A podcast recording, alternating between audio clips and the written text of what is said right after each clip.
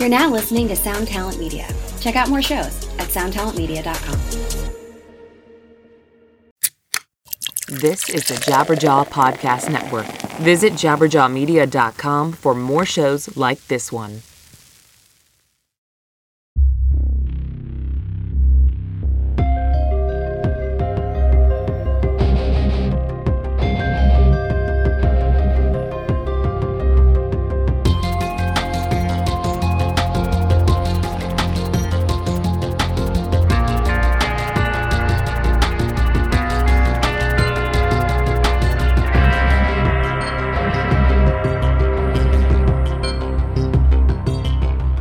Yes, yes, here we are. It is the Ex-Man podcast. I am your host, Doc Coyle. Thank you so much for tuning into the program. Um, yeah, it's uh, it's been a crazy kind of week for me. Meant to get this out a couple days ago, and I wasn't actually sure I was going to put it out. Uh, I have to give a couple caveats to this. Uh, so, if you read the title, this is called the Drunk Cast uh, with my main man Buz McGrath uh, from Unearth. So that means there was a lot of uh, ins and outs. And when I recorded it, I was also going live on Instagram with uh, Buz as well.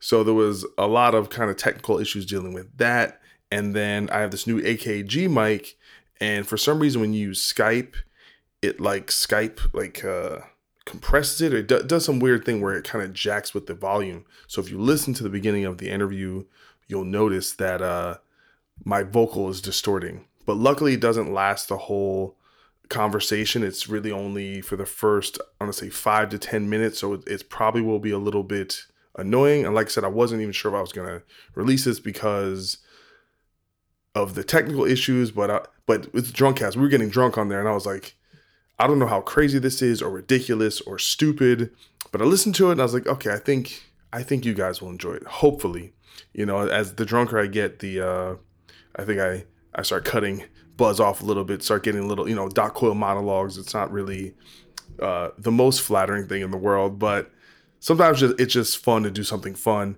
Uh, I recorded it on it was a Sunday, and I was supposed to have two interviews that day. One of my interviews canceled, and I was, you know, tweeting and uh, you know, kind of putting on Facebook about I was looking for sponsors, and Buz hit me up. He's like, "Hey, you want to do it?" And I was like, "Let's do it today."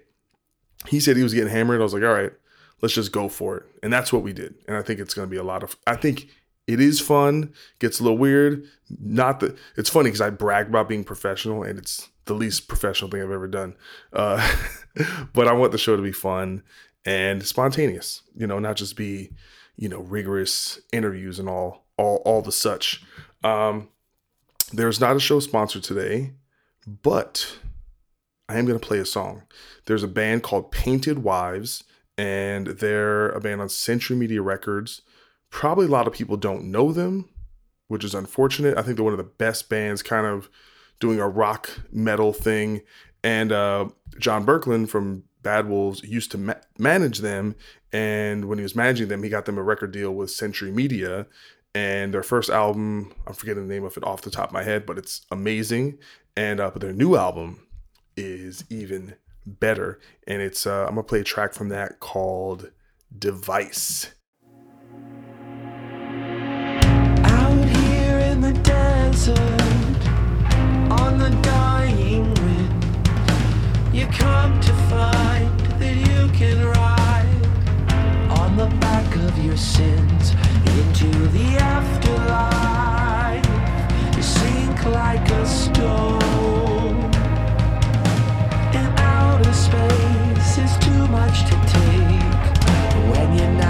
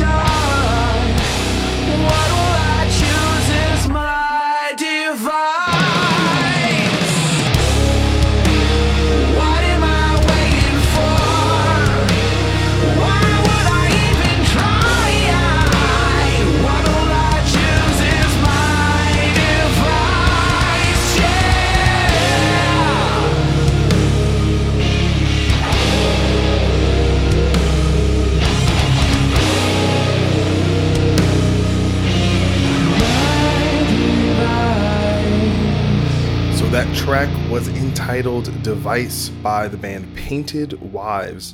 And as I was listening to it, I was actually looking for the release date, and there doesn't seem to be one, which may be related to the whole quarantine COVID thing because it was I guess it was supposed to come out in March, or maybe the single came out in March. Um, so maybe there's a holdup, but I have heard the whole album and it's incredible. It's like the best album in Chains never made, even though it's they're their own thing, but it, it just has a lot of that that vibe to it. They, they write great songs. Uh, my buddy Jay Ruston uh, mixed it. I think Steve Evetts might have worked on it as well. Might be talking out of my ass as well, but such a great band.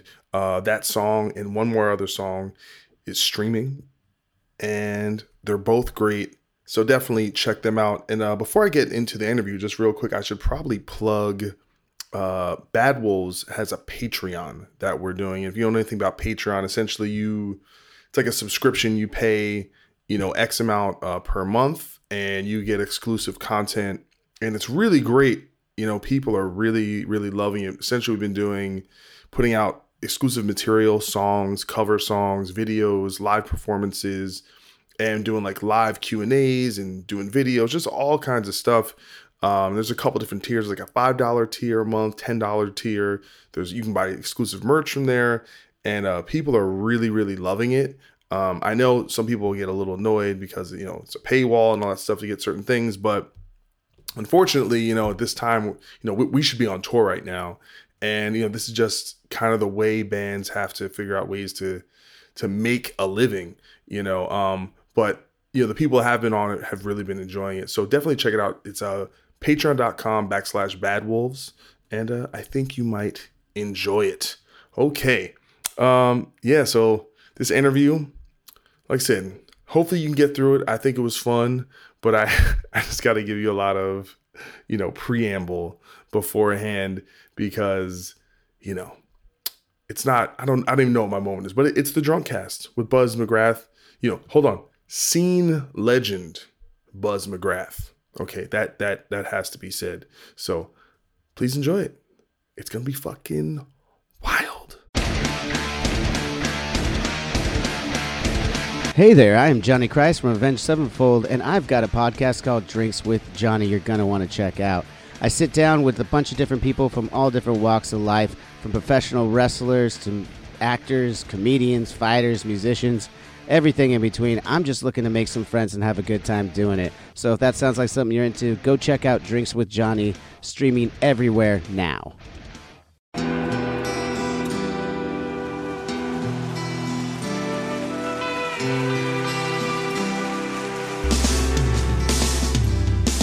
I don't think it overstates things to say that the Beatles were the greatest gift to entertainment and culture of our time. A secular religion, if you will with their universal appeal and demonstrable impact on people's lives. I'm Robert Rodriguez, host of Something About the Beatles. With every episode, I speak with historians, musicians, artists, and Beatle witnesses, all in the service of fresh insights into the most joyous cultural entity the world has ever known. I hope you'll join me and listen to Something About the Beatles, now on Evergreen and wherever you get your podcasts.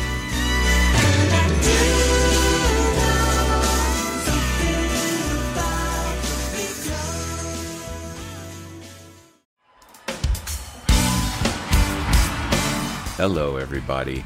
I'm Bruce. And I'm Nolan, and this is the Corner of Gray Street podcast. As longtime Dave Matthews Band fans, we set out to create a podcast to dive deep into the past, present, and future of DMB. Not only do we recap and review shows within an ongoing tour, but we revisit past shows from throughout the band's history, conduct interviews with a wide variety of guests with ties to DMB, and create unique and exclusive content like our Concerts on the Corner series. Whether you're a fan of the band or just a fan of great music, we think you'll find something you'll enjoy. We can't wait to see you on The Corner of Gray Street.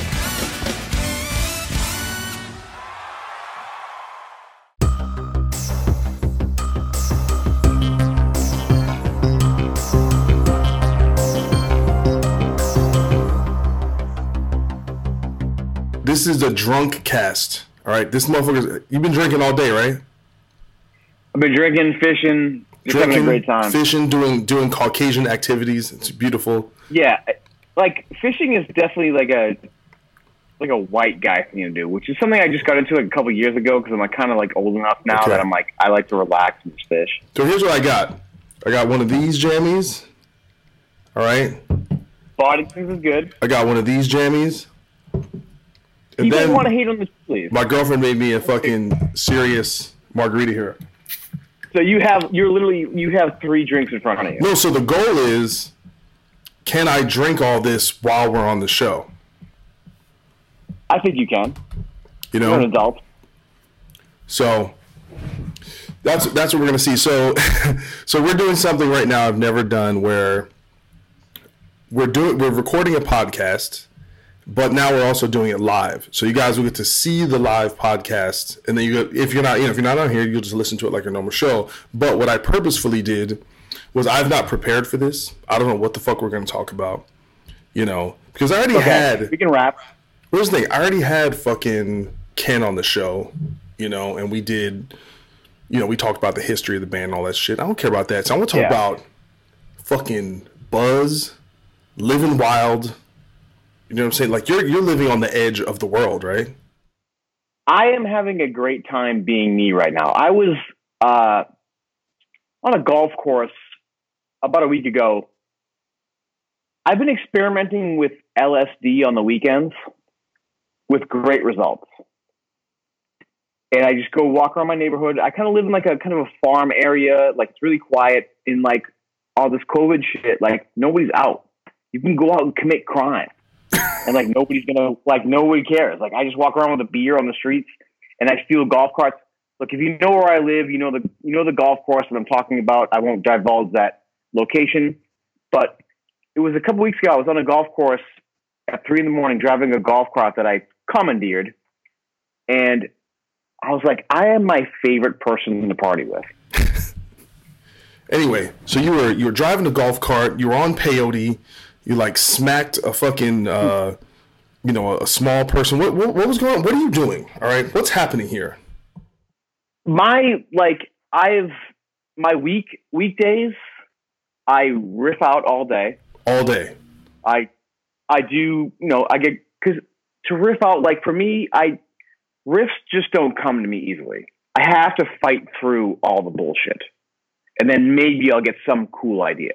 It's not easy. Like it sucks. It sucks. But are you I'm are you are you writing? Let me ask you this: Are you writing for the purpose of like this is going to be on this record or something like that? That's or are you writing for like just to be creative? I'm writing for the next Unearth record, which is the problem. Okay. So there was some sort of uh, Twitter throwdown that went down. Like somebody started this thing on Twitter was like, we're gonna have a riff contest, like nominate somebody. And Mark Morton was like, I nominate Buz to to be a, a part of this. Like, oh, cool! Like I'll I'll join this little contest thingy. And one of the rules is like it can't be tuned lower than drop D. oh, I was And on that. I literally wrote, I wrote 17 riffs that day because it wasn't for my band. I wrote 17 great riffs for this contest.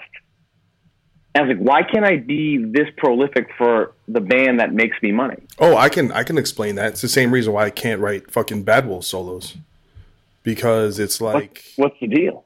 Um, I just think it's like that pressure. Like anytime, Yeah.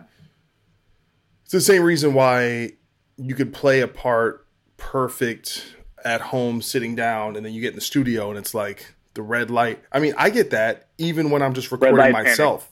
Like I can play Yep. it as long as the record button's not playing, I play it fine. And so the more you know, and I, I experienced this because I, I had this period where I was like doing solos for other people, writing music. Like I wrote some stuff for for Jamey Jasta, I wrote some stuff for Body Count. I do some, and it's like when you're not invested in, not that you're like obviously it's your output, so you want it to be good, but when you're just not like, all right, this is who I am. It represents me, you know. And I and I started to realize like how much, especially with like lead playing, especially for me, it's like it's so up here, and And you want to get you want to get something fresh, like something that doesn't sound like something you already did before. And like for this little thing we did on Twitter, it was just a joke. I was so uh, prolific. Like I never wrote. Also, it was in drop D, which sounds fucking sick. Like it sounds like a chainsaw. You know what I mean? Like because we're drop B. That's what the or- or instruments were made for. I know, and it, that it just sounded so good that riffs just kept coming and coming. And then I would have a riff dialed in. I was like, okay. And part of the the uh, the rules was like you can't have it pre-recorded. You have to play it live. You can have some drums. So I made like a, a cheesy drum beat to the riff that I thought of.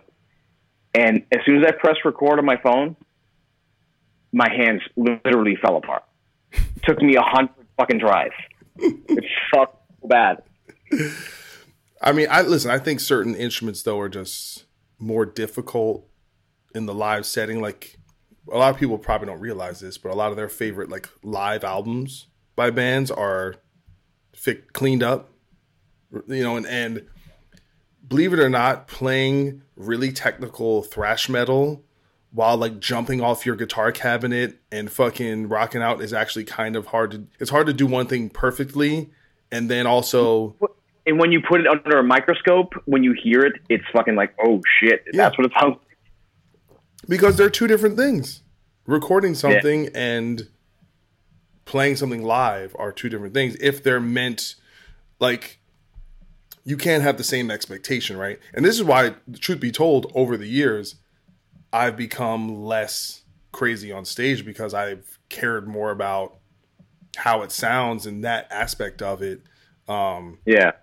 you know, it's just been like, okay, I, you know, and also I think it has something to do with doing different kinds of projects that require different feels. You know, like not every band is, I need to fucking headbang till my fucking neck falls off. You know? Yeah, I think Unearth is is people come for the antics. So I think our last record, me and Ken were like, let's write something a little bit easier so we can still do that goofball shit that we do on stage. Yeah, that's part of your your thing. You is- know, you know the swarm when you filled in for us. Like that record was stupid hard to play. We Yeah. we were in way over. we only over had one song, but yeah, that one song was bullshit. But whenever, yeah, whenever we played it, dude, it's like you just we just had, you had to stand there because the, the riff's just so complicated. So next, like you learn from your mistakes as you go, like what you don't want to do for the next record. So like with Extinctions, we're like like let's make it a little bit easier, a bit more moshy. It, it's still kind of technical because like I, that's the only way I write, but like it's kind of the, the band's always been about like goofball shit on stage and like a breakdown. It sounds like the new T-shirt: goofball shit and a breakdown. on stage and a breakdown. Yeah. You know what you guys? It's you like- need. I- you know, like some bands have a mascot, you know, but it's like Eddie or it's like Vic, and it's like some, you know, some skeleton. Like y'all need just a regular ass sports mascot, like a motherfucker, in like, like, a Philly puffy. fanatic or something. Yeah, just like a you know, like a dragon in like a puffy fucking. You know, it looks like a cartoon character. If the next record we do makes gets us any popular, we and we have money to do that, we that's a great idea. Oh, we got we have a lot of comments that I haven't looked at at all. Should we look at some of the if you have any, any questions or anything? Uh drink doc, only a few sips. All right. Cock Doyle is his real name. Buz looks like a young Government- Tommy government. Shaw. What about that? Who's Tommy Shaw? From Styx? Are you kidding me? Oh, Styx. Yeah. S T Y X. Yeah. All right. Dude, I've been listening to. I just drove 90 miles an hour through farmlands listening to Neil Diamond, "Forever in Blue Jeans." What are you like trying to show off? Jesus Christ, all right, Dude. I get it. I I know I know the song "Forever in Blue Jeans," but I haven't heard it in forever. And I put it on today, and I was like, you know what, this song is really connecting with me today. And I played it probably 20 times in a row Okay. at at speeds of like lose your license speeds. I'm a, I'm a thrill seeker, and I also like Neil Diamond. Okay, that's all right. I'm not listen. I I I'm saying nothing. All right, I'm just I, I I'm not invested in Neil Diamond. I don't know the catalog. Like what's it? What's a what's a famous Neil Diamond song? Uh, there's Sweet Caroline. Okay, see, I think I'm. You know, here's the They play I'm, that every Red Sox game with I'm getting Neil Diamond and Jimmy Buffett kind of mixed up in my head. So I, you know, I'm just. Are they both yacht rock? Or neither? Neil Diamond, no, neither of them are yacht rock. Okay, I don't Yacht rock is like late 70s, early 80s. shit you would hear in a dentist office, soft as baby shit. Neil Diamond kind of gets his toe in the yacht rock uh, pool a little bit, but I was like, I was on a yacht rock adventure, and I kind of stumbled onto Neil Diamond. I knew this songs, but I never knew how good Forever in Blue Jeans was. Okay, I'm learning. It's acoustic. Like, listen to it when we're done with this. Just listen to, to the guitar riff. It's like it moves around so nicely. You're like, wow. When he does this to this, you're like, I'm so into this. Okay. By the way, I thought you'd be way drunker. I'm very disappointed in you. All right. I uh, I'm an adult and I know how to drink, so Well- I can still handle myself. I know, but you know, recklessness. I'm not gonna I'm not gonna show up to like a podcast be stumbling around. I'm I'm I feel like I'm chatty. Yeah. I'm no. for conversation. It feels good. No, no. Well, here's the thing, and that this is why I think you and I are. You know, you're one of the few people I feel like I can call randomly and not really have a map. We'll just figure it out where where where, where it goes. Okay, so um, you have an inexplicable mustache. Explain yourself. Uh, I'm growing this until the restaurants reopen. Do you want to call it- liberate? Do you want to liberate America? Well, it's like it was something to do. Like when everything got locked down, I was like, I just might might as well grow a mustache. Yeah. I call it the COVID. I call it the COVID catcher. the COVID catcher. You think this would make Yeah. you more susceptible to the virus? Yeah, because if somebody like coughs on me, it's gonna just sit right in this fucking thing. Yeah. It was just kind of a fun thing to do. Like it's just. But now I, I feel like everyone has everyone has cough. seen it. What's that? It's like oh, yo, got the uh, COVID. I feel like everyone has seen it now. Like I've been posting pictures and people are like, "Dude, your mustache is ridiculous." I'm like, "Yeah, it's a joke." Like I'm, I, I don't really want to have a mustache. Okay. It's not really me. I have an important question. But, I'm gonna cut you off. Sorry, don't mean to cut you off. Go ahead. Okay. You okay, so there's some people, right, who are you ever heard this phrase? They'll say, Hey man, that guy, he's like the nicest guy in metal. Right? And you'll hear that about like Dave Ellefson or like Nick from Lay Dying, like, oh, that's the nicest guy in metal. True. Phil Demmel True. up there, right? You, although nice, I would describe as one of the funniest guys in metal. You're just funny. I will take. I will take that compliment. Thank you very much. So it's like it's like you, Corey from God Forbid. Is it just a two person list? Is that it? Is it just you and Yo, Corey is fucking hilarious though, for real. But who's who else is on the list? Who's who's just fun? Like me, I'm Dude, I funny. would, I would, you're you're great. I would put Ken Susi in there real quick too. Susi's funny. John Campbell's like- funny. Campbell's funny. Like Susi, he has a way of like making me as mad as I am laughing at him. Yeah. Like to deal with him like on a, in a on a band level, like you know maybe you not you might not see eye to eye on some topics, and you're like, "Fucking Ken is being a complete piece of shit today," and then like you'll see him and he'll just drop a quick joke, and I'm like, I don't want to laugh at you because I'm so mad at you right now. But like it, it just takes over your body. Like I'm laughing at this guy, even though I want to. You just you ever want to be mad at somebody, but they just make you laugh, and you're like, you know. Yeah, I mean, I think for myself, humor has always been like a defense mechanism, a an icebreaker, you know, to diffuse tension, and also a coping mechanism, right? Like I kind of um, process pain through humor. You know, it's like I can't Yeah. really like deal with the thing at its essence. I have to create a buffer. Of, in, in bands, we all do that. Like, I'm gonna say, our all of our egos are probably a little bit fragile. You know, it's it's hard to be in a band. Like you, like my ego. I'll, I'll say for me, my ego is very fragile. So I deal with disappointment with you. But you don't. Let me ask you this: as someone who describes themselves as having a fragile ego, do you take te- steps to fortify your ego so that it is less fragile? Because I've I felt felt that failure is the best cure for shitty ego. You know what I'm saying? Confronting one's own bullshit is the best recourse. Yep. It's um it, it, it comes down to you as in your band you probably played a show where like the band before you was super hot at the time and they just kind of blew you off the stage. Oh, I got like And ten. you- I have like 15 stories like that. Yeah, and you're like, fuck. So Like can, I can thought you give we- me can you give me one or two of those? I don't know, I, like a hundred bands did that to us. Like A you would take out that one band. The- you know, you know what your a hun- problem was? You stayed around long enough for all the Yeah. new new jacks with fucking twelve string guitars and fucking you know Yep. Sick Yeah, tracks. you stay around long enough. Like, there's some cool ass bands coming up that like all the kids like, and they're like right before you, and you're like, hey, remember us? Like, remember that Oncoming Storm record? That was cool, right? You guys like that? yeah, but no, not as much as this. All right. That's funny. It's listen. I have some, I have some like epic stories, and I've had people on the you know even I think when we did Ozzfest, you guys played before us, and Yeah. that was like to me that was like drawing on that tour. As far as like you know, fucking Russian roulette, that was to me like the toughest one because I felt like you guys were just I don't know, you were right on that you know precipice of like You were. what was I won't lie to you. You were fucking blazing hot in 04 Yeah. and not a on that Ozzfest.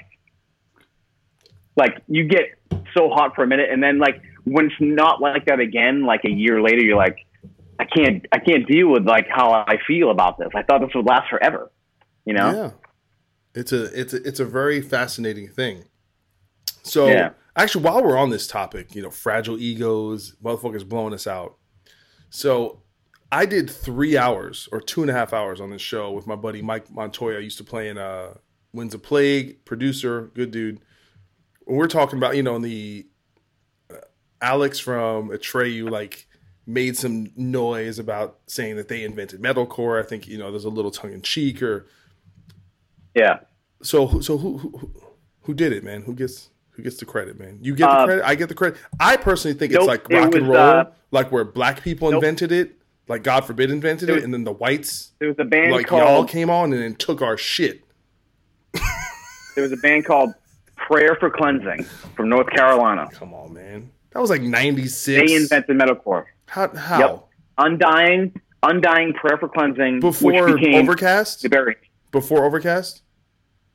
it, it was after Overcast was Yeah, a little exactly. early. They were like, like they were on it, but it was just a little too early. Had they come out a few years later, maybe. I mean, my band, all the riffs of, of Early Unearth is stolen from Overcast. Every single riff. I actually listened to Stings of Conscience, or like our first full length, last night for some weird reason. I was like, let's put this on and see what this sounds like.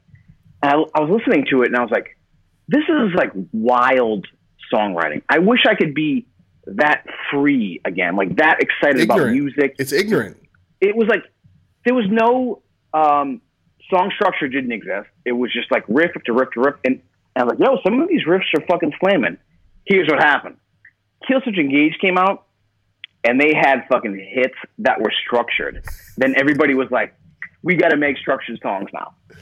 I mean, I think that's a that's that- a big part of for it. better for better or worse, it it was good. It was great. But looking back at that record that we made, that we were just like little, not little kids, we were like twenty two, whatever. But like we were just on a tear. Like we just had everybody had riffs to stack on this song. You know, it was like, and it made no sense, but it was fun. Listen, brother, I'm I'm I'm I'm with you. You know, I've I've always stated pretty much that um the thing is for for me it it, it obviously was alive or just breathing, but it was actually the demos that people don't know. So Yeah.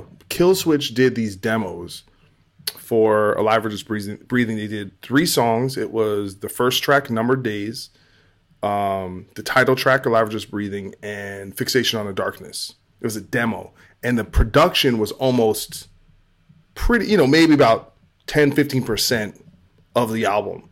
And it was so, God forbid was coming off this album, Determination, and it was so devastating to our sense Sure. of self. It was like, because we were never that happy with determination to begin with. We were we always felt we were rushed that you know we were you know in the I I remember in the studio we were first making the record. We were in there with Zeuss and Eric Rachel. We were like putting up you know in flames you know like Clayman and we are putting in you know Arch Enemy you know Wage of Sin you know these kind of records Great record. even though I, it probably wasn't Wage, it was probably Colony, and like I'm actually probably overstating, but it was.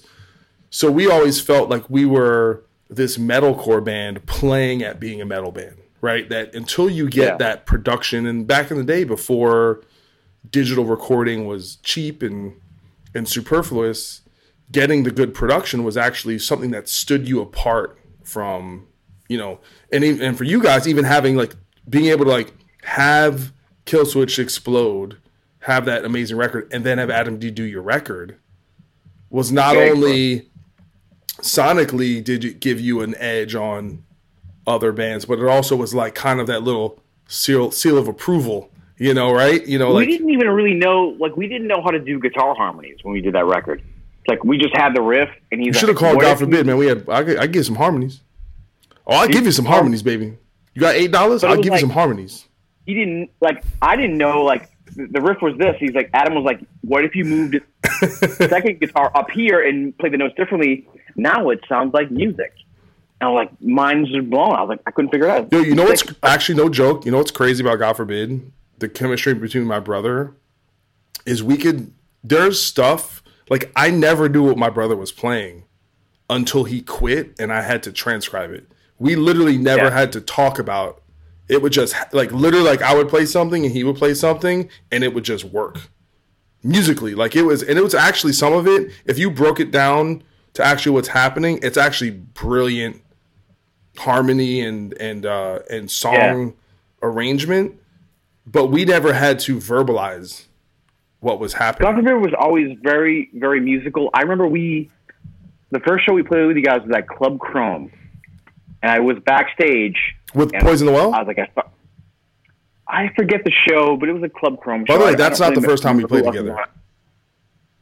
that's not the think it first was Club Chrome. no it's not. The first time we played together was we were playing a shot ass show at fat cats in springfield. And Okay. We were head for, for, some reason we would always play fat cats and we would always headline no matter what Yeah. hot ass good ass massachusetts band was opening up for so But you, here's the thing: you God guys forbid always came off as a headliner. Like, no i know we, looked like a headliner. we killed it no we killed it there up until the time that speaking of getting blown off stage that we that acacia strain played before us and that shit it was over by 04 it was done right Get it?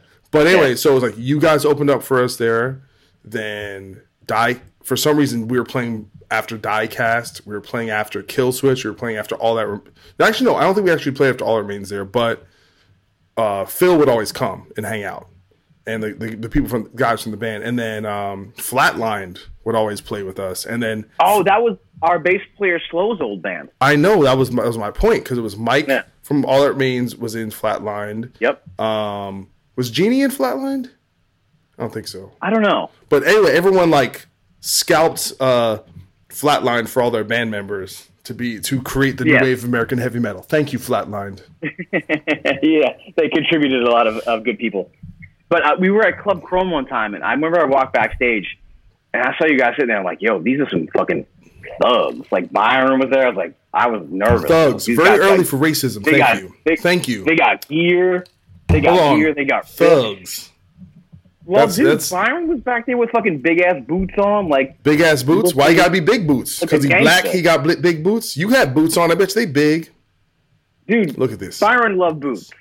He loved boots. No, no, he wore Tims. That's how. That's how. Yeah. That's how they dress in the hood. All right. You Yeah, get your, you get your, a, a sweet. He's a sweetheart of a man. But when I first saw him, I was like, "Oh shit!" Like Jersey is in the house. Well, so I have a recol recollection, and you have to tell me whether this is bullshit. Because I remember doing that show at Fat Cats, and someone from the band, from your band, basically being like, "Yo, we heard Reject the Sickness, our previous album." It was like, "Yo, we based our entire band off that record."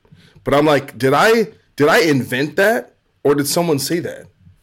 I may have told you a story about our record, uh, our second or third full length three in the Eyes Fire. There's a breakdown on there that I definitely stole Okay. God forbid. Okay. I forget what, what record it was on. I definitely told you the story. I was like, yo, because at the time I was like, you know, you look at the band you're touring with and playing with, you're like, oh, your record just come out, and I was like, I put it on, I was like, wow, like competition is a healthy thing. Like I was like, these guys are fucking. There's just riffs all over the place. Like how can you, like you have to keep up at least with this band Yeah. who are fucking making awesome riffs. So there's definitely one inspired. It's on uh, this glorious nightmare off of uh, In the Eyes of Fire. The breakdown of that is definitely I robbed you. uh, God forbid, on that breakdown. Yeah, I think for us, definitely the breakdown in Antihero is unearthed. It's kind of like unearthed, just not in B. Yeah, yeah, but it's it's so incestuous. Like everyone's like, "Yo, that's sick. This band's doing some cool stuff. Let's like let's get inspiration inspiration from that."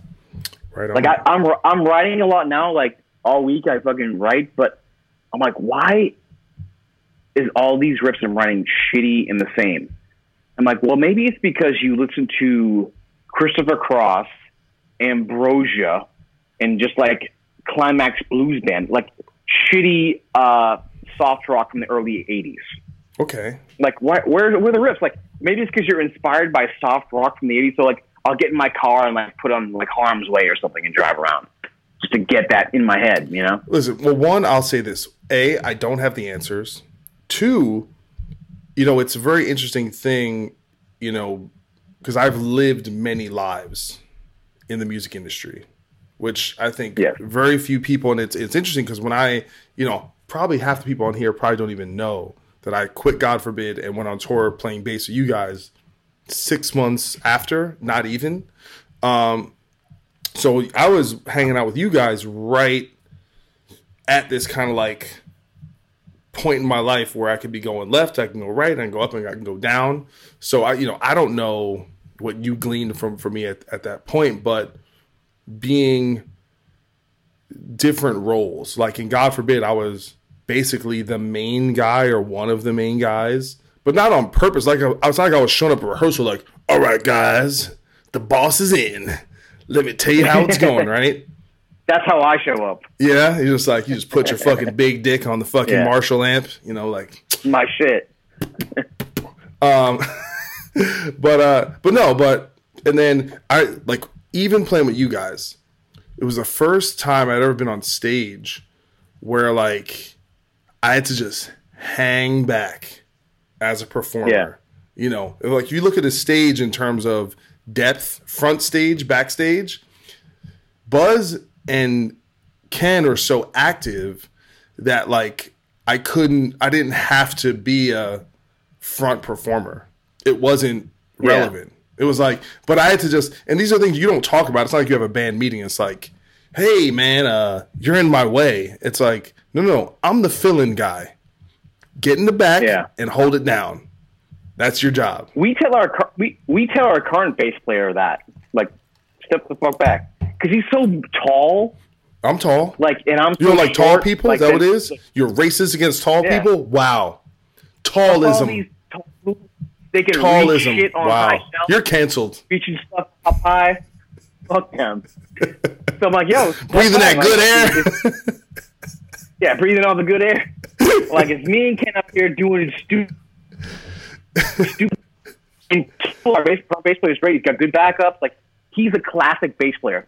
Big, puffy white sneakers, tight jeans, long, big ass head hair. Great looking guy. I'm like, Fantastic. Good buns. back. Let this You ever, you ever get a, get a shot of the buns in those tight pants? His his pants are so tight. I'm like, dude, what the fuck is wrong with you? But he's classic like '80s fucking metal guy, and we we give him a lot of shit, but we all kind of love him, you know, Kind of love him. I like that little, little, little. kind of love him. You know. Well, by the way, should I open the the, the Boddington's ale? What do you think? Because I'm, I'm everything's sweet. Finish the Truly. Truly's good. I had one of those last night, like in a pinch at a guy's house. I hung out at, at some party last night until like seven in the morning. You were at a party till seven in the morning. Aren't you my Yeah, age? I'm- I'm gonna be 44, like in June. Well, you look fantastic. Well, thank you very much. I don't know about the. Boddingtons. I think Black I'm kind of out on the Boddingtons. Boddington's is all right. It's all right. It's kind of like nothing. It's just it's not a Guinness. It's it's not really carbonated. I don't really know what's happening there. It'll just guarantee to get you effed up. But we have some comments here. We got uh my phone's way up. no- You can probably read the comments better than me. I don't know what's going on with, with my shit. I think you look way better on my phone than on my computer. I know. Like, I'm looking at my phone like you look crisp. No, but you know why that is. So the the camera on my computer is from 2012. camera on my phone is fucking. This is that's some 20, 2020 goodness right there. You know what I'm I like your mic set up. You you're like fucking like a regular Howard Stern over there. Like you, you fucking yeah, I'm like a mic. regular Howard Stern. Like I'm a billionaire who who flies on fucking invisible planes like Wonder Woman. Get the fuck out of here. I'm like Howard Stern. I'm just talking about the mic. You look you. It, I guess I was saying you look professional with that mic. Because I am prof- by the way, professional my mic and my you see these headphones? Baller, son. AKG. Dude, I love I love AKG. Spend love some money, y'all. What's that? over the ear headphones. I love them. Yeah, I'm Like I got stupid AirPods in. Like No, I love the fuck that shit. AirPods. I love the I back the AirPods. But they ain't Yeah. paying the rent around here. AKG is AKG. A as in A plus. K as in special K. G as in good girlfriend. But like this is what you do the podcast. Like you need to have kind of a professional rig. Like this is Kind like of. No, this is very professional. So the problem is you thought it was a game. Sorry. It is not a game.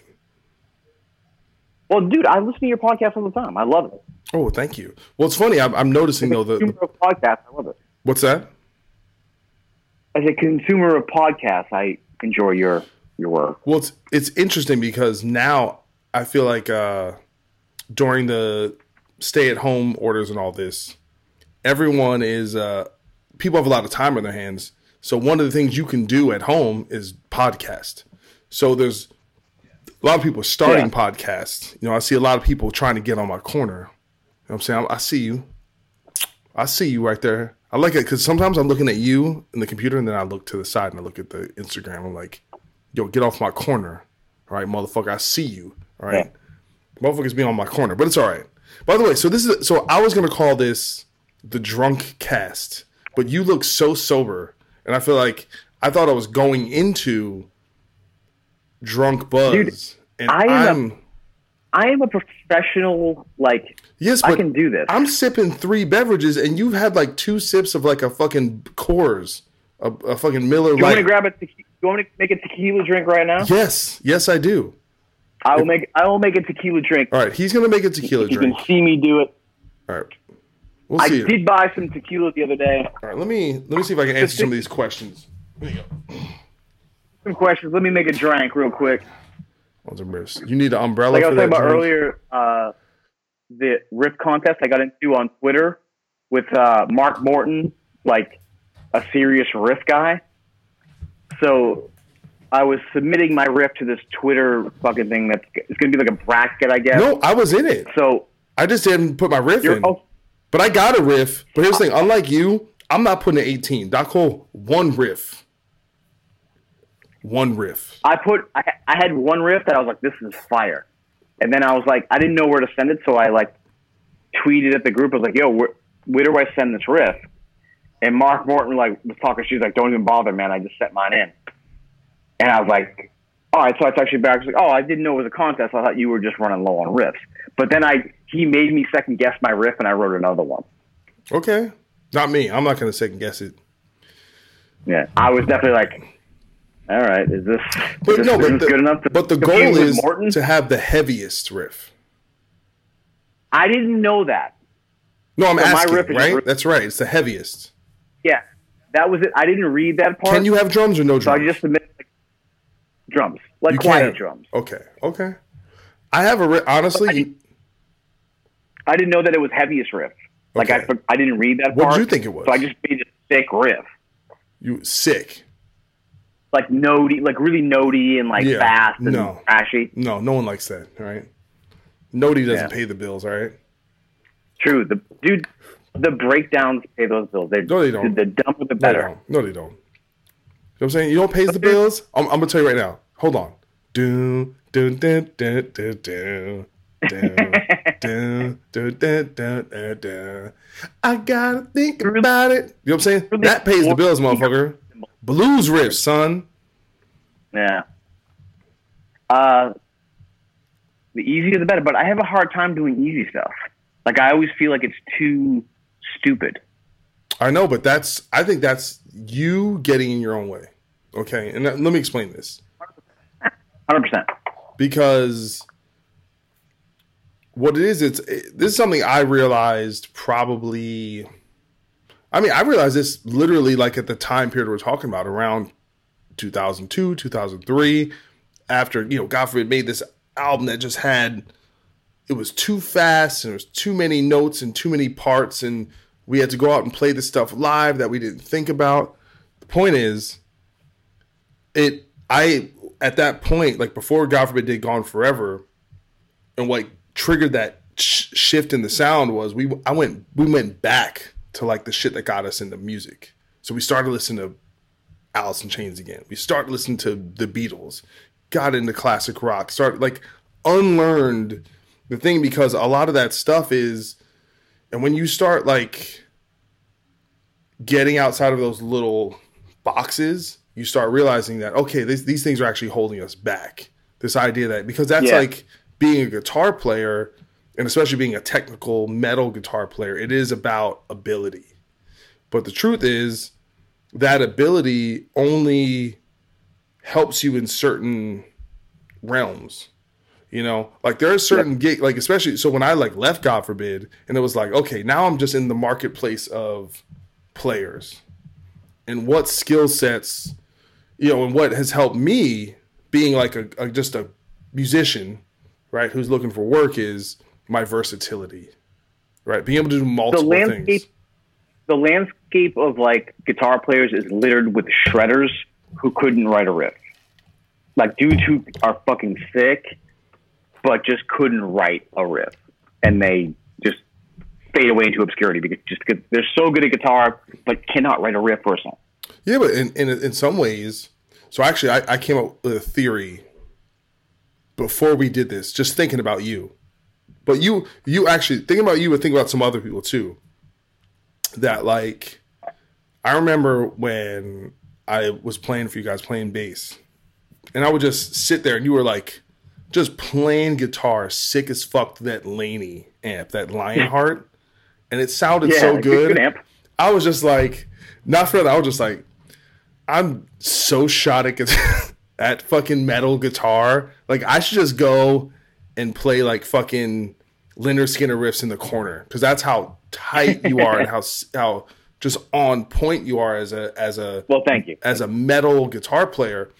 But then I, it got me thinking that if you're you, it took you however long to get that proficient and that skillful and that truth be told, like if, if you quit Unearth tomorrow, in today's day and age, there's no joke. There's actually just so many like shredders and kids that can do all this stuff. But if you rewind the clock ten years ago, there weren't that many people that could do Yes, uh, kind of the guitar playing that, that you do. I get where you're going. Yeah, was- I remember back in the day, like I was trying to like be like the best. Yeah. Like I was fucking going for it. In in the in the the landscape didn't there wasn't a lot of dudes who could fucking play fast or like like riff out that hard. So I was like it was the goal was very attainable back then. Yeah. Well, now no, but, it's like there's but so, you but you set the goal. guitar players now are so good. No, but what I'm saying is you set the standard that a band like uh, the Human Abstract, right? A band that would kind of, or like, but early between the Buried and Me, like people don't remember that a lot of that kind of like arpeggiated melody thing from a guitar standpoint, and you know people see between the Buried and Me now as like this like, kind of prog fucking heavyweight, which they are. Uh, but but people kind of forget where, where they started, and Unearth really started that kind of like, here's how the If guitar is going to anybody exist. if anybody thinks about me like that, I am completely flattered. That's it. That's But great. it's true. I mean, I was there, and uh, you know, Unearth, like I said, to me, when it comes to metalcore, there's two bands that created the standard. It was Unearth and Killswitch. Unearth created a different formula, though. Unearth formula was this, and I and I learned this even more when I played for the band. It was basically it was a few parts. It was metal part, right? So the riff got to have the metal, like, and that that can kind of formulate itself in a few different ways. But then it's breakdown. But the breakdown, it can't be like riff breakdown. It has to be chunk open breakdown. Yep. Like that's the, the main thing. Then maiden part, right? It has to Yep. be like a chorus, We like love Maiden. We love Maiden. "Bah," and then with a right. then star guitar part. When I say star guitar part, I mean it has to have some I call I call them technique. stunts. Stunts, okay. Yeah, guitar stunts. Yeah, so there has to be something. I mean, gimmick is the wrong word, but gimmicky, is something that like is a good word. It's, It's a, a good word. trick. It's like, hey, we're Yeah. doing a thing, and it's like, listen, if you want to do this thing, you need to come back here with like Penn and Teller, where we show you how to do the Yeah. thing. But you're not just gonna like, and none of them Classic classic example of that is uh, our song "Incinerate" off the last record. It's just like a, a straight mosher, and it just stops, and I just play sweeps yeah. because I need attention. Like I'm, Wow. I need someone to look at me. So me. you're like a Literally, stripper with a guitar. Like, have, is it daddy Yeah. issues or mommy, mommy issues though? I don't know, I don't know, but that whole part's like You weren't held I need- enough. need- You were not hugged enough though, and Yeah, I think maybe that was it. like watch me play guitar fast for like uh, thirty seconds. We were in we were in Mexico one time, and we played a festival, and I had a vacation booked afterwards, like a resort, and I was like, my vacation starts as soon as this section of the song "Incinerate" is done. It's literally the hardest thing I have to do all day. yeah. So as soon as this is over, I'm on vacation. And then what? What happened? played the rest of the set, which is pretty easy. And then I flew to a, a island off the coast of Mexico and I had a fucking great time. Did you go by yourself or did you go with someone else? I went, I I invited our bass player Chris, which was a mistake. Okay. It's getting weird. Like he he sucks to hang out with sometimes when he gets drunk. We shared a room, and I got sick. I got food poisoning, and he like brought like girls to the room to like roll a joint. And I'm like, dude, I'm literally gonna die. Can you please get the fuck out of here? He's like, what are you talking about, mate? Um, wow. This is getting really weird. So like, no, I'm. I- I'll make my complaints about our bass player publicly known. It's it's fine. Like, but like, I was like, next time I make like a, a because I was supposed to go to Fiji. I was supposed to be in Fiji right now. We were gonna go. We, we were supposed to be in Australia. Like, we bet you were. Australia. Like, Big shot. Right around Big now. shot in Fiji. so on the way there, like stop off in Fiji real quick. Like I would just was gonna chill. Um, but then you know, of course, everything got canceled, so I didn't get to go. But that Fiji trip, I didn't tell anybody about that. That was just that was just supposed to be. Lone Wolf. Yeah, that's it. Actually, Lone let's, Wolf forever, let's talk about that. No, no, let's let's talk about that for real quick. So I think this is actually super important. And by the way, this uh the Instagram it only lasts for an hour, so they're going to be gone probably in a few minutes, like 15 minutes, but it's all right. Um, so when I met you, you were dedicated. Not when I met you, but the last time we like were playing together and touring together, you were like dedicated married man with with child. Yes. You know, not with child, like you were giving birth to a child because as as impressive as your sweeps and your your technique is, you cannot bear a, a child within your your bosom. That's not that's not within your capabilities. There's not there's not any technique one can do as a man to do that. Um, Yeah, you know, you were like living the, the, the domestic uh, ideal to a certain degree, and and within that time, you've become single man. You know, with, with you know doing going to Fiji, microdosing. I don't know how many bottles we have in the background. Let me count. We got uh we got some Becks. I think I count a couple. I think no that's way. a There's, no way there's Bex in this house. that looks like a Beck's. Uh, it's I think green. it's uh, what is that? It's an IPA, like a resin. Oh But wow, what a okay. So some more Millers. It looks like some some wine bottles. Some wine back there. Is now is that is that a, is that a champagne or is that like a uh, like a Bailey's bottle? No, it's wine. It's, Okay. like, it's like a Pinot Noir, like a Cabernet. Pinot Noir. What a fucking pretty cunt over here. Wow. There's a big shot. Hold on. Dude, gotta- I have- I gotta drink one from each. Hold on. We go. I always tell like this, like, I was married for almost 15 years. Yeah. Those are great times, but I am having way more fun not being married. You way. don't say. You don't say. You know, usually when people And my ex-wife, we're great. We're great friends. I, she's a great person. and uh, she's married to a woman now. Like, and that woman is great. Like my when my kid goes there, like she has a great home when she Yes. hangs out at Oh, oh, really? Two women have a great home? You don't say. Yeah, weird. Can, you, you think about the So, like- scarves and the bidet and like the, you know, uh, the, you know, the, what what they call bidet? Not bidets. Uh, the duvet. You know, the the duvet covers. Duvets, duvets. Eh, yeah, I mean, that home must be lovely. All right, the potpourri, is. si- I've the, the potpourri situation must be to die Yeah. for. I'm just saying. scented candles. So love. Like, look, Listen, we can like send you some scented candles. Can we get Buz some scented candles? You got? Can we? Can we? When people get divorced, sometimes like it's weird.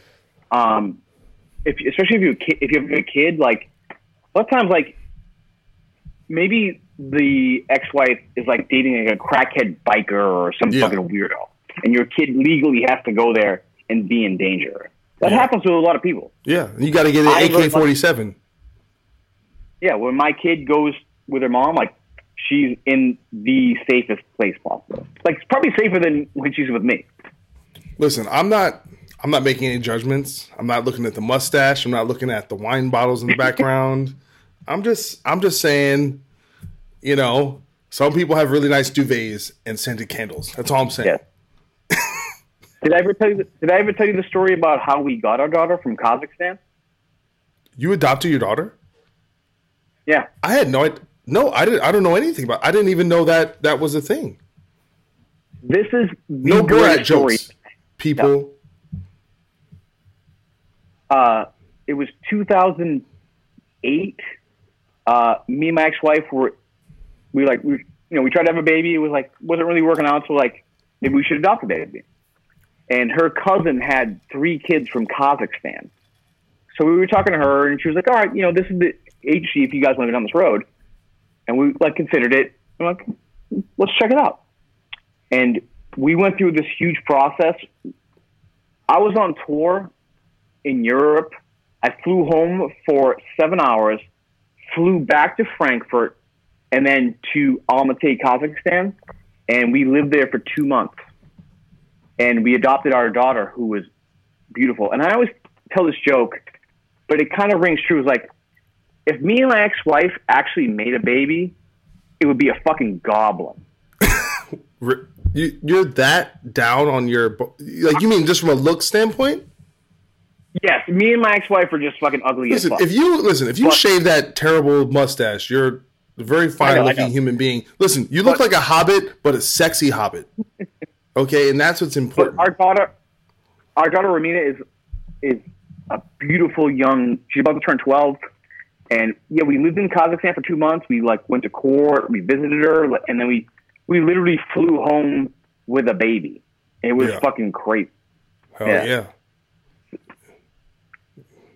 Listen, I'm, there's a lot to absorb there. All right, I'm just I'm just taking it all Yeah. in. By the way, cheers. talking, you about how, you, cheers. you Hold on. about how to get me Hold on. Let's, let's cheers to the all types of Instagram. Let's cheers to the Instagram. No, no, Cheers, to the, there you go. Boom. So it's Doc here. Just wanted to cut in real quick to let you guys know that there was a little break in the conversation because something happened with Buz's computer or his phone or something. So his voice will sound a little different uh, because he's using a different mic or whatever. And uh, yeah, I hope you're having fun. I'm having fun. You know, even hey, maybe have a couple drinks uh, with the show. You know, in case you know, unless you're in recovery or something, then don't. All right, back to the program. So, so, so one of the things with this is I want to see how impeded my performance as a, a podcast host is being because of the the consumption. Because I feel like like yourself, I do feel like I I know how to handle my my beverage. I think it's like it's interesting. We talked about some interesting stuff, and the conversation moves smoothly. You're not slurring your speech. You're fine. No, I know that, but uh, I, I, for me in particular, trying, I was essentially doing two jobs. Right, I was talking to you, but then it was also like people were watching live, so I was kind of doing this multitasking thing, which I don't have to do anymore. The live part, I think, is is a cool idea. People are are just sitting at home like doing nothing.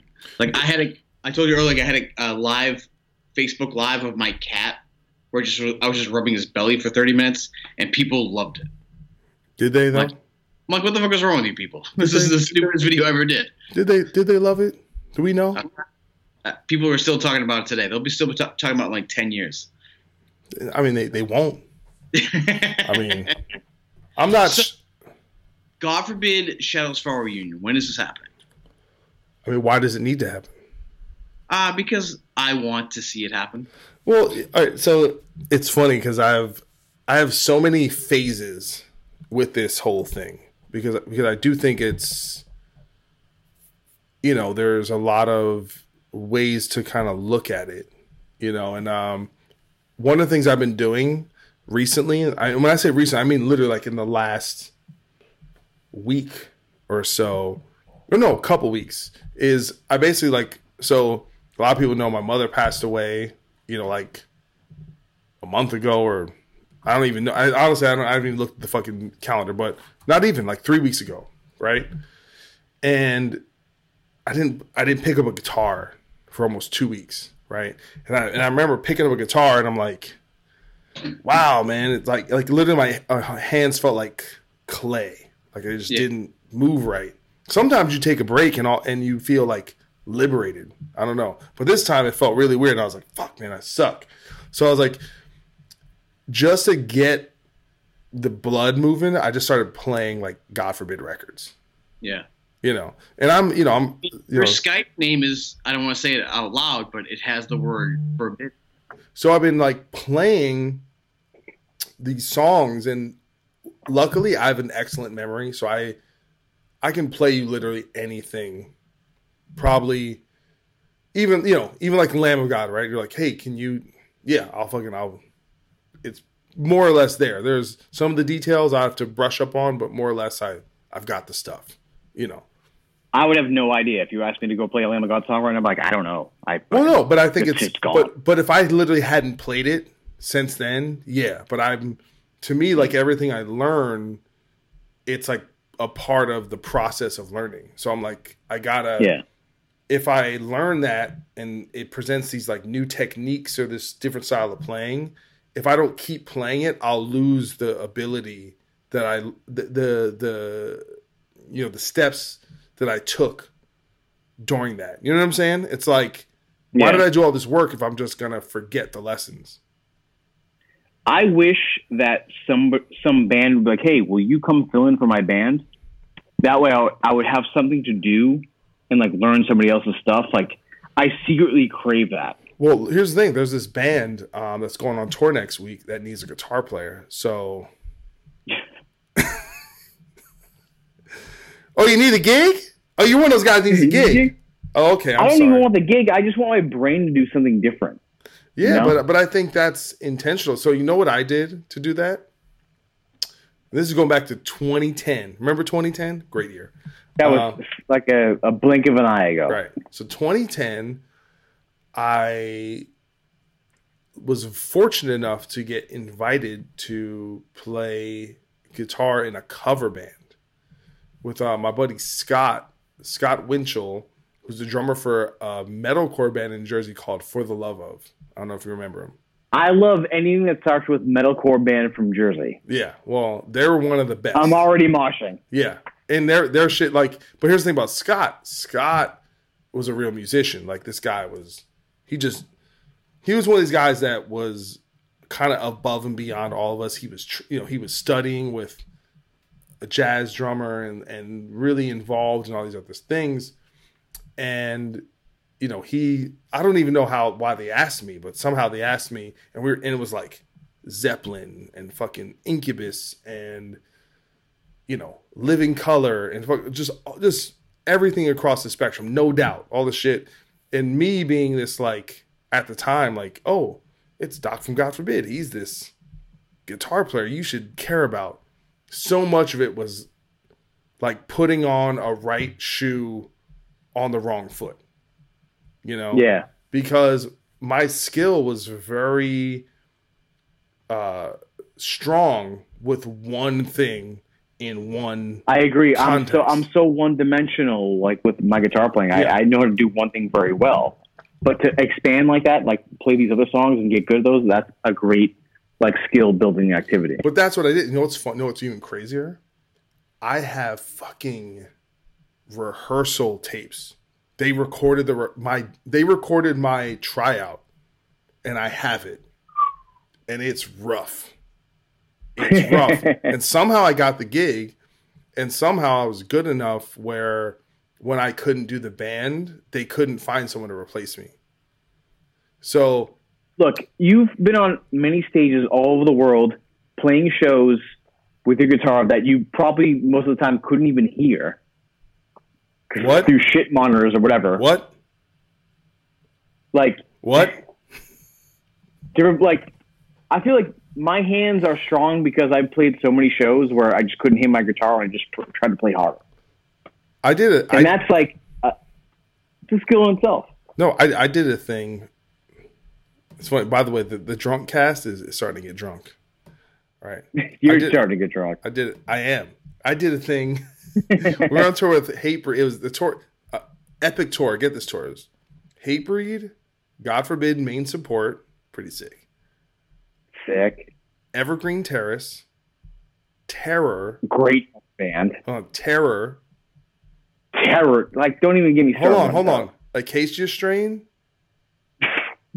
After the burial opening. This was a tour that traveled the country together. Oh, the United States. of This all the wasn't just a one show. No, it was it was it was it was the United States uh, rock and roll tour that traversed the Americas. Murder, murderous lineup. Murderous. Well, here's the thing. So it was after the burial when they were completely unknown, and they had the original singer, which was a lot different than their current singer. So they did not have the the impact that they that they would go on to have. Obviously, uh, Acacia Strain was still like, you know, the underground kind of like Darling, but they had not crossed over. Whereas, like, people don't Yeah. remember this was 20, two- 2007, where most of, you know, Hatebreed's fans were like metal fans. So if you weren't a metal band, they just didn't know you. So we had that advantage of like Yeah. being a known metal band, which is why we were direct support at the time. And Terror really like I feel like if you look at the time, they, in many ways they should be should have been like either right before us or even right before Hatebreed, but they were a last minute addition to the tour.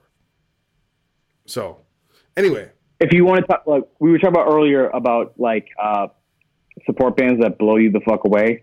We did a tour with Terror, and it got to the point where I just couldn't watch them before we played because it would just fucking vibe me out. like Terror would just crush it, and uh, it, like at some point in the tour, I was like, just don't watch Terror Yeah. and play your own show. did is that the one with Every Time I Die? No, it was. I think it was um, Black Dahlia Murder Yeah, that was the tour. Unearth, What? like 2004, like, a long time ago. no, no, I know that was the. It wasn't. Wasn't it? It wasn't Every Time I Die or As Lay Dying. It Wasn't, wasn't, there? either of those.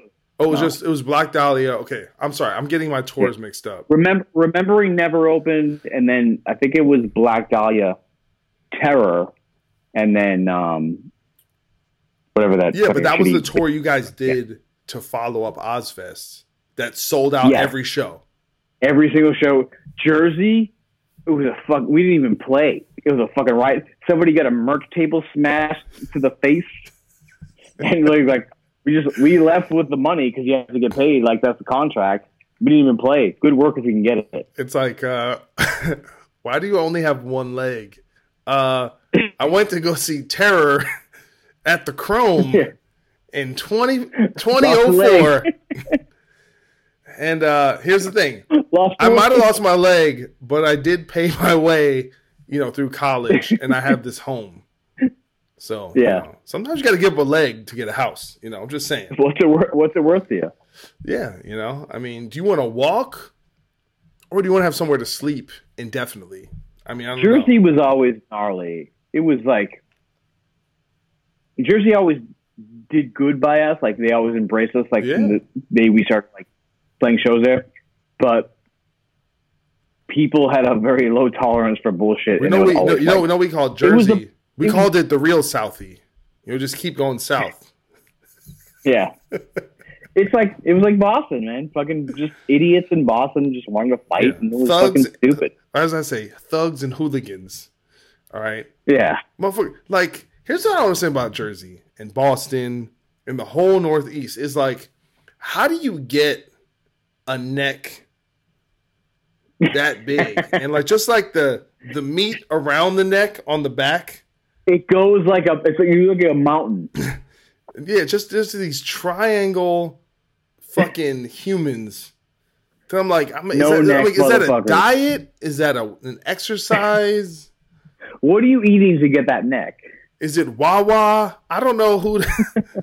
who, Yo, who shout does- out to Wawa though. Like that's my shit. dude i was when i was back in jersey the other trip my mom uh, uh, about three days we stayed at a hotel motel it was really a motel across the street from a wawa i went there every day multiple times a day there was no reason to go anywhere else it was It's delicious no it's they figured something out it's not it's not fair i don't have it by the way i'm getting What's really the drunk What's the other What's the other one? The competitor?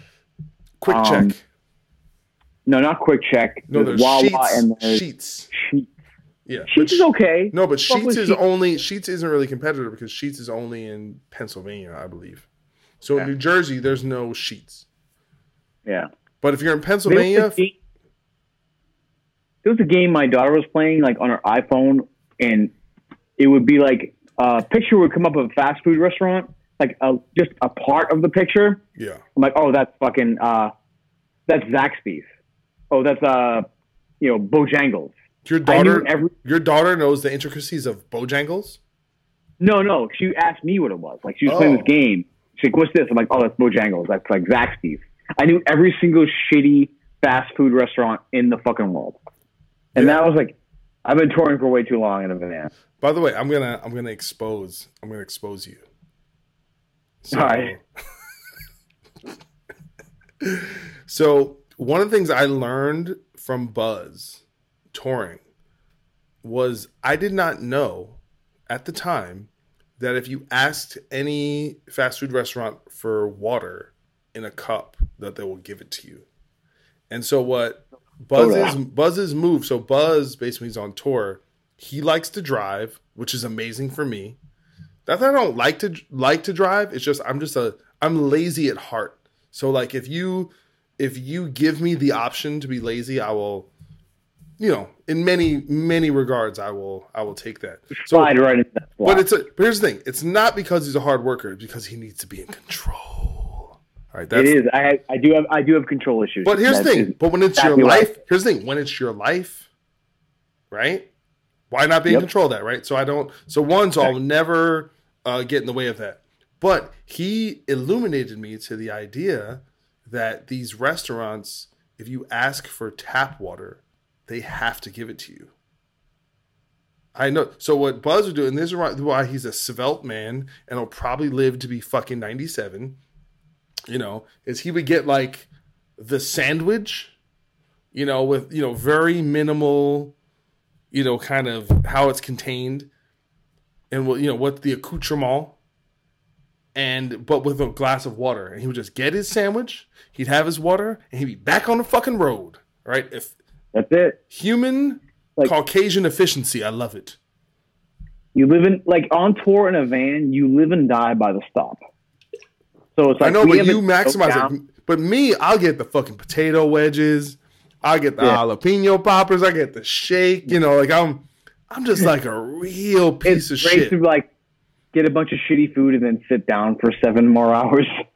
No, no, no, no. Listen, I'll do it on the road. I got no problem with popping the poppers on the road. My point is, is that it tells you so much about how much of it is a choice, right? Because you see the people go on the road and, you know, they're not doing so hot, and the people who live on the road and kind of, you know, maintain their their elements. You're just like, you know what? I get the sandwich, I'll get my water, and I'll get them to go. You fucking motherfucking what, piece of dude. shit. I used to be I I used to be 180 pounds. I'm five five. Here's the thing. I was I dream of. I was 180 pounds in 1998. All right, and I dream of 180. Dude, I I'm no, two I, you're you're tall. I am tall. I'm a, I'm like five five six on a good day. 180 pounds on me does not look good. so how, how? What are you now? Uh, 150. Okay. Yeah. Yeah. No. I mean, listen. I here's the thing. I should be 180. If I was, if I was lit, not, if I didn't have three alcoholic beverages in front of me, this, you know, we like I live like you know King Arthur. Think like really think about it. Like the fact that I can just on my phone, I can just like, you know what? I wish. Oh shit! Shit's falling on me. I wish that. uh uh, some food will appear at my door in half an hour, right? and it just does. here. And I just wish it. I wish, and I will pay 30 credits for Bojangles to show immediately, right? Who eats will bring that shit to you? And it just come like, you know, yeah. I mean, listen, I'm a I'm a bulky dude. Like I'm actually in compared to just the general average person, I'm a muscular person, so I'm carrying more muscle weight than fat weight. But even with that said, I should probably be around 200 pounds, um, healthily, somewhere between 190 and 200. You know, but that you know, and that's just keeping it. That's keeping it real. All right. And you are in a popular rock and roll band. Yes, and you but should I, look good. Well, no, no. Here's the thing about I know how to get it together for it's like the uh the supermodel who knows how to like curve their body in the right way. Like I know how to get it, you know, on the on the road having that motivation and all that stuff. I know how to get it right. And the truth is, you know, I understand the the image side of it and kind of looking the part and all that. And I'm, you know, I'm fashion conscious and weight conscious and all the, all that. I saw a picture of you today on Instagram. It was just you on stage with a jean jacket. yeah. I'm like, Doc is killing it right now. He looks so sick. it matters, man. Like no no joke, man. And I'm and we've been really lucky, you know, to get support from amazing brands and stuff that like, you know, hook us up with stuff and you know, it's like, you know, gotta look fly, man. You know, no joke. I mean you're Fly, we're in, we're in show business. We're in show business. Exactly. Like, you know, Exactly. so I, I ain't trying We to uh, the last tour we did in Europe that we headlined, we actually had a uh, we hired a social media person. This girl uh, Giovanna, like she's from uh, Serbia, and she came out and like took pictures and like did all of our social media stuff. But and all of our pictures like look good. Like we look, we all looked good. I mean, there's some, you know, if you catch us at a bad angle, like, oh, how old is that fucking fat ass motherfucker? Yeah. But this girl like got some really cool pictures and like, and we let her get our social medias up. It was like she put up some cool content. it's very important. Bad Wolves for I'd say the first. Actually, most of the time we've been on tour, we've had a social uh, uh, photographer slash video person slash social media, um, you know, content person on tour, and it really helped, especially early on when you're a new band and you're trying to establish yourself as like we're legit, we're a real deal. That stuff goes miles because it because it Yeah. because the thing is, we're out, we're doing these tours, we're playing in front of thousands, ten thousands of people every day. But if you don't show people, Make sure they make sure they remember you. You know. well, no, but they view you at. So we're opening the arena show, but if I put out a well constructed, well shot video of us playing the arena, we look like the arena band. So it's Doc cutting in just one more time to let you know I cut out. There's an edit here where we changed subjects, and I didn't want it to come off a little too abrupt. But you know, there's some little some stuff in there a little too hot for TV, and uh, you know, I'm not trying to get canceled yet. You know, eventually I will be, but I just didn't want to happen this week. But you know, I imagine something a little controversial happening right here, and then we pick it up. So enjoy my segue. But that's a no, but no joke. That's serious stuff.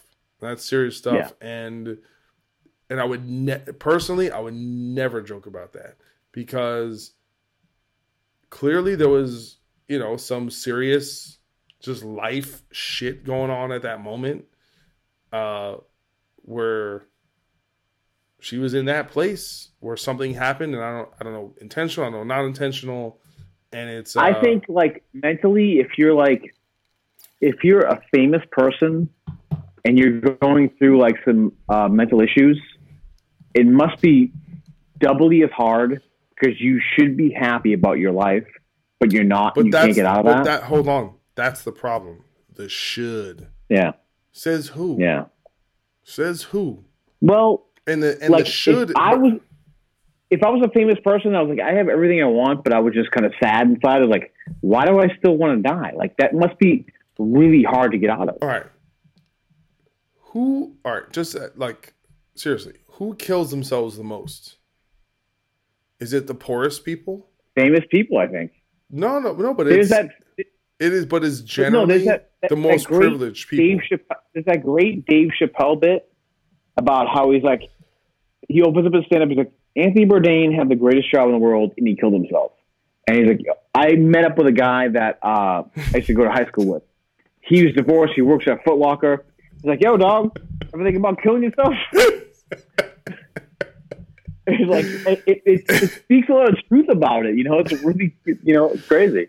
Yeah, but that that's my my point is that the most privileged people think about killing themselves because I think when Yeah. you're just trying to survive, when you're just trying to make it to the next Monday, Yeah. it does it literally doesn't occur to you because you're in survival mode. It's when you're in thrive. You have survival mode and you got thrive mode. Thrive mode is Yep. I got survival on lock. What am I trying to do? Yep. Where am I trying to go? To infinity and beyond. Right? So when you're trying to go to infinity, it's like I know I'm gonna live. It's can I become something greater? Can I be something greater than this plane of existence that it gets squirrely? And I think Yeah. until you're there, until you've achieved this benchmark and that benchmark and this benchmark and that benchmark, can you know what that's like? And I think we often judge people who are in these positions without really knowing what that's like. You know, Everybody says like, "Oh, that person had it all. Like, why would they do such a thing?" You know? they but had it all based on their vantage point. Yeah, that's all. Like, it's all the more reason to like, why am I so bummed out? I have everything. That's it. It, it kind of must compound on on itself, and to the point where you're like, all right, let's fucking put the lights out. Yeah. I'm so drunk. We are going down some weird fucking roads here, man. Yeah. And I have to pee so bad. All right, go pee. Fucking. We had a great talk here. It was fucking super fun. We did it. We listen, brother. We did it. We did an hour of it on Instagram for the people. But you know what? We did it without pissing ourselves. We didn't throw up. You know, I got three beverages. You only had how many? I don't bever- throw you- up anymore. You That's, that's two. like fucking. you had two beverages, right? I bought a pizza. I ate, I ate once today. I woke up at 3 p.m. and I got a pizza, and that's all I ate. And I just I cracked a beer and I watched a show on Netflix called uh, Into the Night. Okay. It's a really cheesy sci-fi. Like it's uh, in French and Belgian. Is Belgian even a fucking uh, language? I don't know. Probably Anyway, so It's a waffle, not a language. the sun as it as it like goes up, it kills people. So these people are on a plane and they have to fly west, and they're, the sun's chasing them. And if you get hit by the sun, you die. It's so cheesy, but I was like, I fucking love this. Well, it's like if vampires had a plane. Yeah, exactly, yeah. So they have to stay in the dark and just keep flying west away from the sun. It's Fuck the sun. the, stupidest thing ever. Fuck the sun. Piece of shit. Yeah. Vitamin D. All right. Stupid life giving orb. Okay, so is it okay with you if I call this the drunk cast? Yeah, of course. Okay. Because it's off the dome. This is not planned. There's to be a lot of editing to make it work. Zero editing. This will be your biggest fucking viewed podcast of all time. It will not, but I love you. I love I love everything you represent. It will not be that, but I'm okay with that. As long as you're okay with it, it's okay. I'm happy to, to be a part of it as a fan of your podcast. I thank you. brother. I love you. We're gonna do it again, not drunk, in person. All right. Person podcasts are way better, but yes, you're right. Let's do it, brother. I love All you, right. man. Take care, bud. Peace. Later.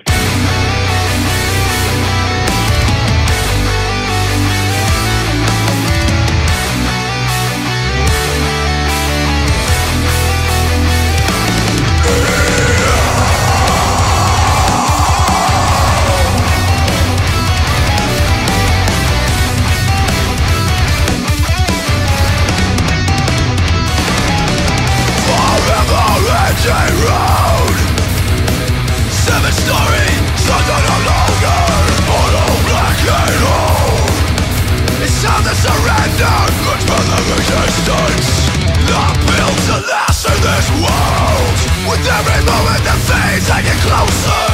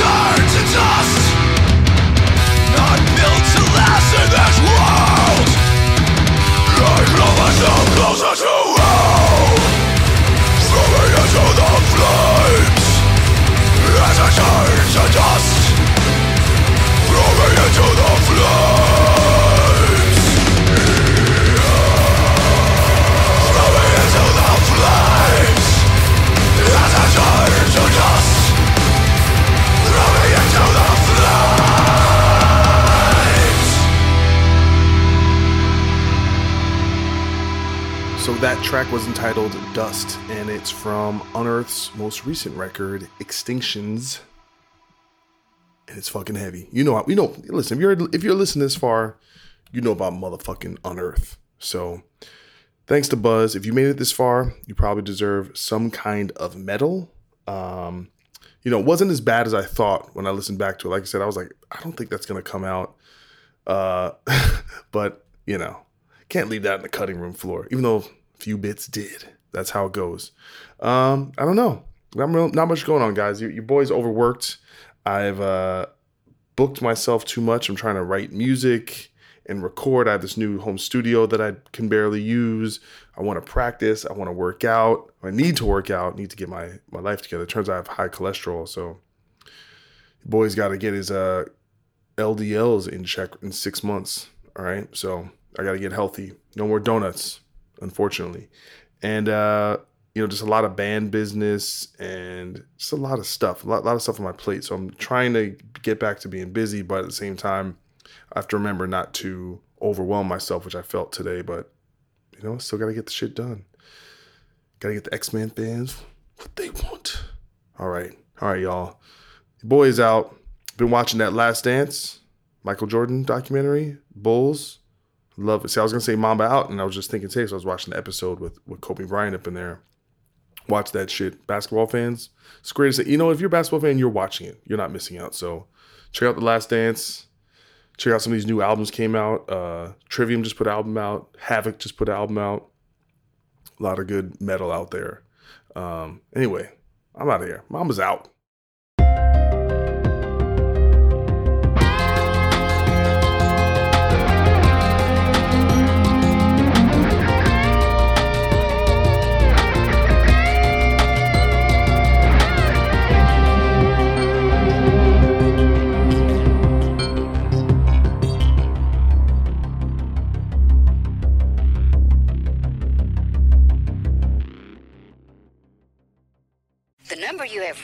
100.7 WMMS. It wasn't just a radio station, it was a lifestyle. Cleveland is, is a rock and roll city for sure. We're gonna be like Get down! The Wrath of the Buzzard. WMMS. Cleveland. The rise and fall of one of the most iconic radio stations in America. Profiles, The Wrath of the Buzzard, PROH Files. Subscribe now wherever you get podcasts. This is the Jabberjaw Podcast Network.